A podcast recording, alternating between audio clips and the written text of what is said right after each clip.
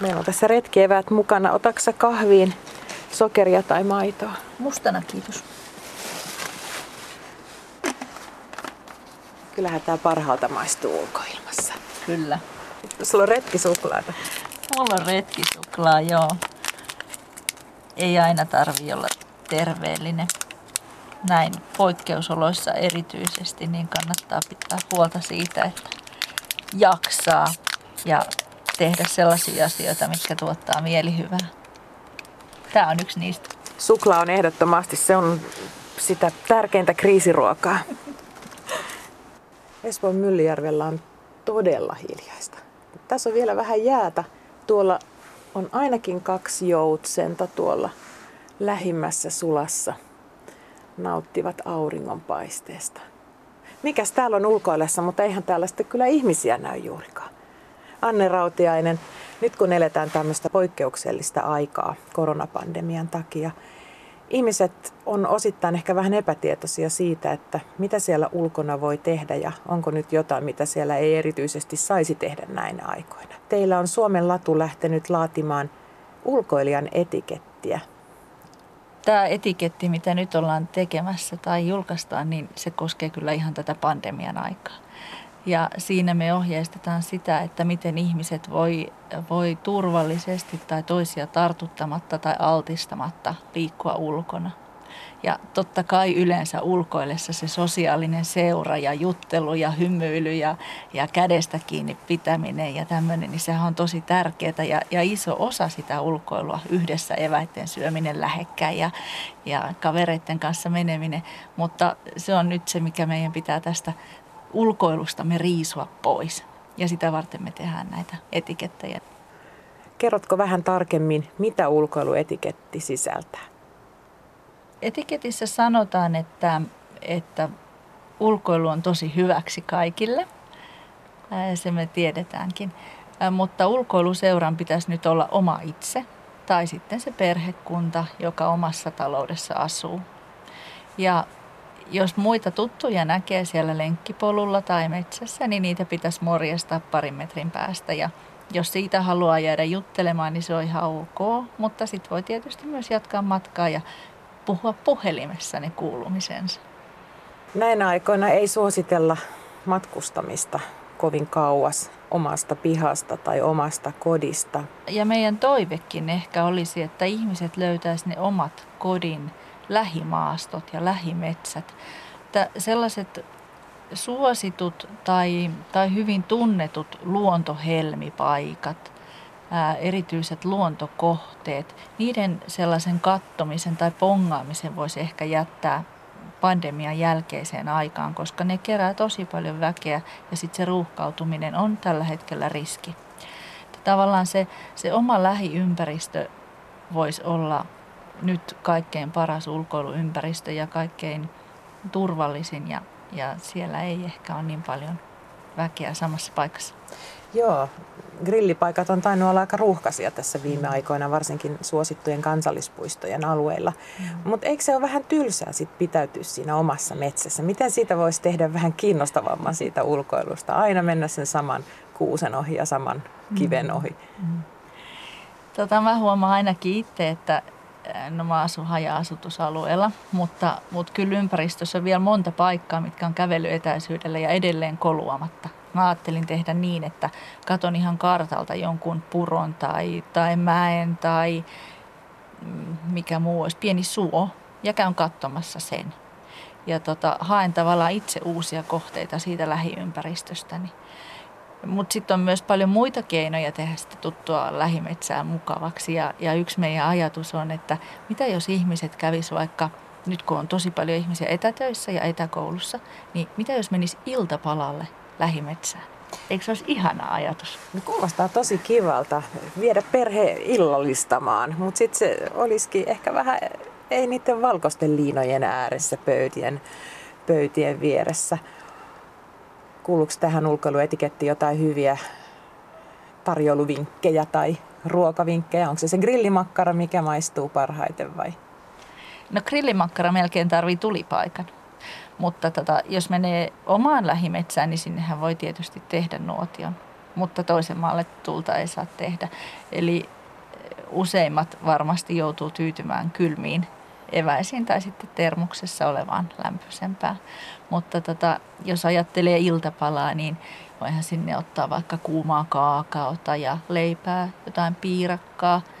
Ja, ja ei, ei luonnossa aina pakko syödä porkkanoita ja kukkakaalia, voisin ottaa suklaatakin välillä. Joo, toi kuulostaa kyllä tosi hyvältä. Mutta näinhän se on, että joka miehen oikeudet ei salli ihan mitä tahansa, vaikka olisi kuinka poikkeusaika meneillään. Eli tulipaikat olkoot sitten niitä, missä tulipaikat normaalistikin on sallittuja. Mutta kevät on heräämässä. Tavallaan se, että me vietetään nyt heräävän kevään aikaa ja ollaan tämmöisen kauhean pandemian kourissa, niin tämä tuntuu silti paremmalta kuin se, että elettäisiin semmoista synkkää marraskuuta. Kevät etenee aina kauheita vauhtia ja työssä käyvillä ihmisillä tuntuu, että se vilahtaa välillä ohi ja sitten yhtäkkiä on kesä. Mä ajattelen ehkä niin, että, että nyt kun sellaiset sisäharrastukset ja lasten monet harrastukset on tauolla, niin monilla on ehkä oikeasti enemmän vapaa-aikaa, jonka käytöstä voi itse päättää. Ja tota, mä oon aivan jäänyt koukkuun nyt tällaisiin keväisiin aamuisiin työmatkakävelyihin, eli ennen istuin sen puoli tuntia suuntaansa autossa työmatkaa toimistolle, nyt teen etätöitä, niin mä käyn joka aamu kävelemässä sen puoli tuntia lähiympäristössä, lähiluonnossa kotona. Ja tota, mä ajattelen, että se on ihan huikean hieno mahdollisuus tavallaan joka päivä nyt seurata säässä kuin säässä sitä, miten kevät etenee. Ja aion käyttää sen kyllä siihen tarkoitukseen. Siis eihän sää ole kuin pukeutumiskysymys. Mm. Ja se on mun omaa aikaa. Ja sitten toinen, toinen, mitä on ajatellut kovasti, on se, että usein jos ihmisiltä kysyy, että mikä on ollut lapsuudessa semmoinen tärkeä tai mieleen jäävä lapsuusmuisto luonnosta, niin tosi usein ne on retkiä omien vanhempien tai isovanhempien kanssa ää, marjaan sieneen, evästelemään. Joku tämmöinen, usein siihen liittyy viipyily. Semmoinen, että ei ole kiire mihinkään, vaan mennään luontoon, ollaan siellä. Ää, otetaan vastaan se, mitä sitten mielikuvitus keksiikään siellä tekemiseksi. Ja ajattelen, että meillä on ihan mahtava mahdollisuus myös nyt perheillä antaa lapsille muistijälkiä keväästä, jolloin ollaan oltu tosi paljon ulkona.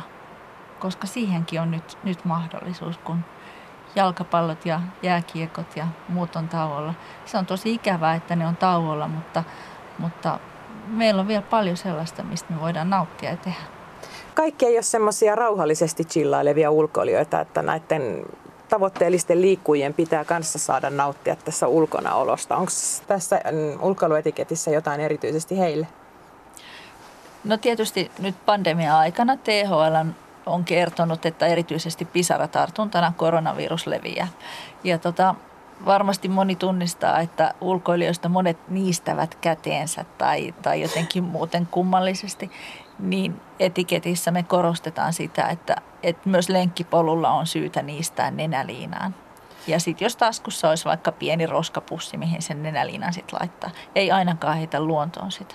Joo, räkiminen vähemmällä ja siellä takana oleva saa olla paruillaan, jos siellä joku niistäisikin tämmöisen ilmaniistämisen. Mutta se on ihan vakava juttu. Miten sitten jonossa liikkuminen luonnossa, miten tuolla polulla pitäisi kulkea? Oman perheen kanssa tai oman, oman kotitalouden kanssa voi kulkea vaikka käsikynkkääkin, mutta muihin se kahden kahden metrin etäisyys ja, ja väli. Ja samaten jos polulla tulee ihmisiä vastaan, niin mielellään sitten toiset väistää polun sivuun niin, että pystytään pitämään se etäisyys myös ohitettaessa. Ja sama koskee toki jonoa. Jonossa ei kannata eikä saa nyt liikkua, koska jos siellä joku pärskii, niin, niin tartuntariski kyllä kasvaa. Että pidetään välit peräkkäin kulkiessakin. Mutta luonnossa voi liikkua, luonnossa saa liikkua ja luonnossa pitää liikkua. Itseään syytä pitää hyvässä kunnossa näinä aikoina. Ja sitten varmaankaan kipeän olosena ei ole syytä lähteä ulos, vaikka aurinko paistaakin. Joo, sama ohje koskee myös ulkoilua kuin, kuin muutakin elämää ja sen rajoitteita nyt. Että jos olo on vaan, vaan nuhainen tai kuumeinen tai kipeä, niin silloin on syytä pysyä ihan itsekseen siellä kotona. Jos mennään vielä näihin vinkkeihin, mitä ulkona voi tehdä tämmöinen asia kuin metsäjooga on ollut aika semmoinen trendikäs juttu ihan viime kesinä ja viime vuosina. Mitäs muuta semmoista hitaampaa liikuntaa, missä ei tarvitse neniä niistä niin usein, niin voisi olla? No nyt kannattaa kyllä ihan vaan vaikka kävellä. Ja tota, jos olo on stressaantunut ja huolestunut ja, ja semmoinen pirstaleinen, niin semmoinen hyvä harjoitus tähän on esimerkiksi se, että etsii luonnosta jonkun mukavan pienen kohteen ja kiinnittää katseen siihen. Se voi olla jäkälä, se voi olla kivi tai puunlatva tai jotakin tällaista.